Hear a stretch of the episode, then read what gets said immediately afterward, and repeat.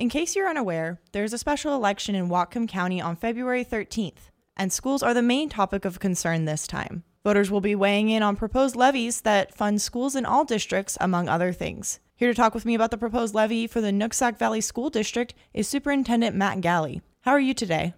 I'm doing great, Emma. Thanks for the opportunity for us to, to talk about our levy. Absolutely. So, can you tell me what exactly is a levy? Sure. Uh, simply put, um, levies are are part of the state funding model that um, that that Washington State puts into place to fund public schools.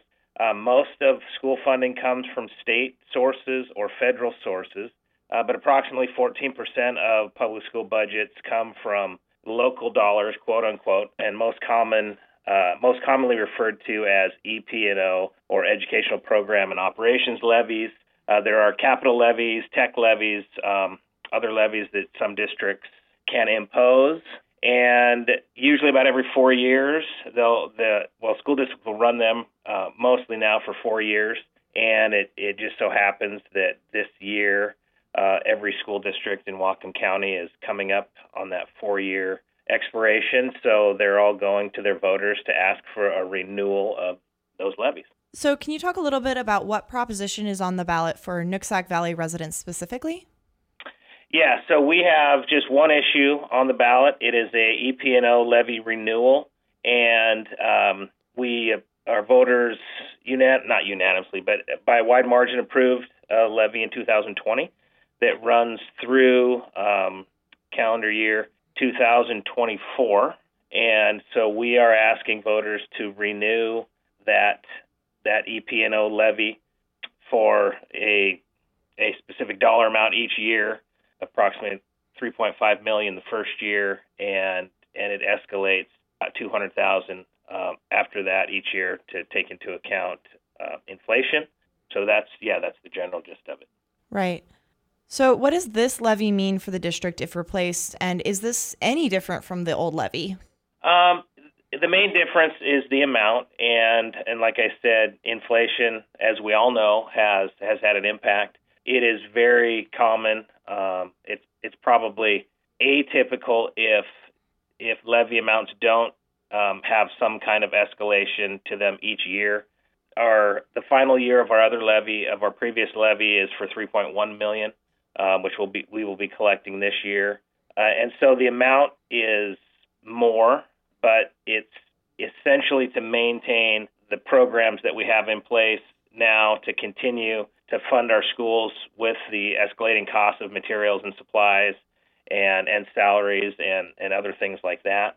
And there are some other specific things that that I can speak to if you'd like. If you want to elaborate on that, absolutely, we can definitely do that. Yeah, for uh, we bunch our our levy uh, expenditures as we explain it to people into into three things: uh, safe and secure schools, high quality teaching and learning, and positive school experiences. And we try to help people understand that if we if we start with positive student experiences, a majority of extracurricular activities at the secondary level, middle school and high school, uh, sports, drama, music, and after school clubs and things like that. Those are all funded predominantly through through local levy dollars. Um, there's no state funding for those things, and so it's either ASB, which are student raised funds, with a, with a smaller portion of that, and and so we want to make sure people understand that we feel those are essential functions, but they can only be supported by a levy. And then with high quality teaching and learning, class sizes are always um, are always a concern, and and state funding does does not allow us to come close to the class sizes that that we would hope to have. And and we say in general we want to keep our classes in the mid 20s um, in the in the middle and upper levels, and 17 or below in the primary levels. And so the levy definitely supports us in our ability to do that.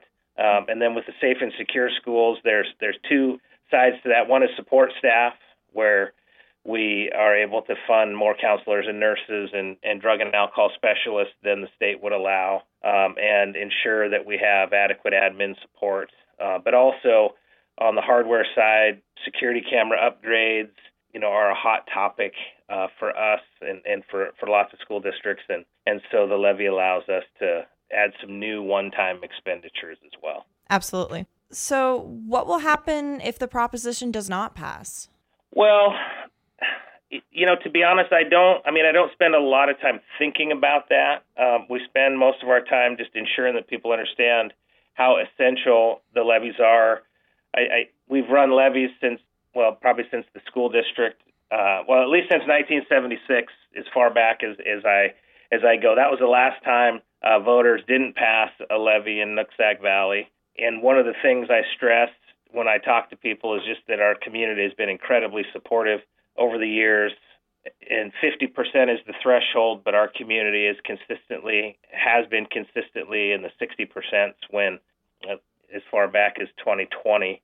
But it's just important to understand that if we, you know, Ferndale recently didn't pass a levy and, and they had to make significant cuts because we're we're talking about 10 to 14 percent of a budget that we no longer have revenue for, and so tough decisions have to be made if you lose that much revenue and so the things that, that I just mentioned that, that we rely on the levy for, those those become a challenge. The support staffing, the admin support, class sizes, you know, the extracurricular is really a challenge because you don't just get less funding because you still get funded for class sizes if if your levy if your levy doesn't pass, you just don't have extra to to make further decisions, but you don't have any funding for extracurricular. So you really have to start figuring out what do we keep and what do we not keep, and and all of that would come at the expense of our of our students' experiences, and and so we hope we don't have to answer that question, but but if we do, I'm sure that we would regroup and and go back to voters in April to see if you can't support this, what can you support, and and continue to work with our community to figure out, you know, how we can how we can find some kind of compromise. Mm-hmm. Can residents check on how the levy's revenue is used? Um, there's not necessarily a specific report that they can go find. I mean, they can certainly give me a phone call and and talk to me about the specifics that we use our levy for, and and those questions do come up when I'm when I'm out meeting with community members and and fielding phone calls. Right. Is there anything else you'd like to add? You know, I, the the final the message that I leave people with when when we're we're closing down the conversation is just that this is not a new tax. It replaces an existing tax. Um, that the dollars are, are essential, and, and every dollar goes towards something that's benefiting kids and benefiting all kids. We only ask for what we need. I think that's an important aspect for us. You know, we have and we, we pay our fair share of taxes out here in Nooksack because we have a lot of agricultural land that isn't that isn't taxed. And we don't ever we have never gone to the maximum amount in our levy for what we ask for. And so we try to determine what is our need and that's what we're going to ask for as opposed to just um, asking for the maximum.